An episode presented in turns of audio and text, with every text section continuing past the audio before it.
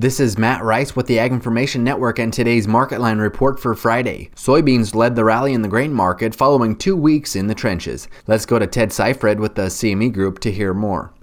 Soybeans enjoyed double digit gains again today. That's now two days in a row and now erasing much of Tuesday's sharp declines. So almost back to where we started the week. Um, and it's been a very volatile week in soybeans.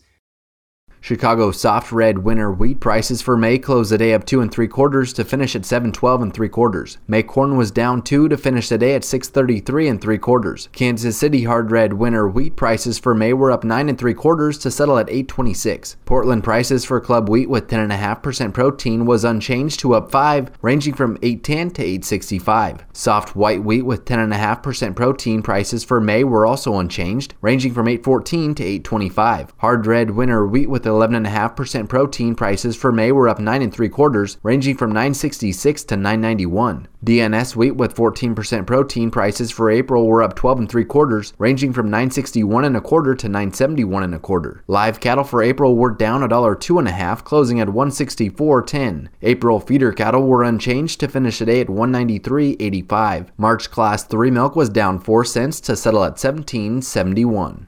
Thanks for listening to the Market Line Report. This is Matt Rice with the Ag Information Network.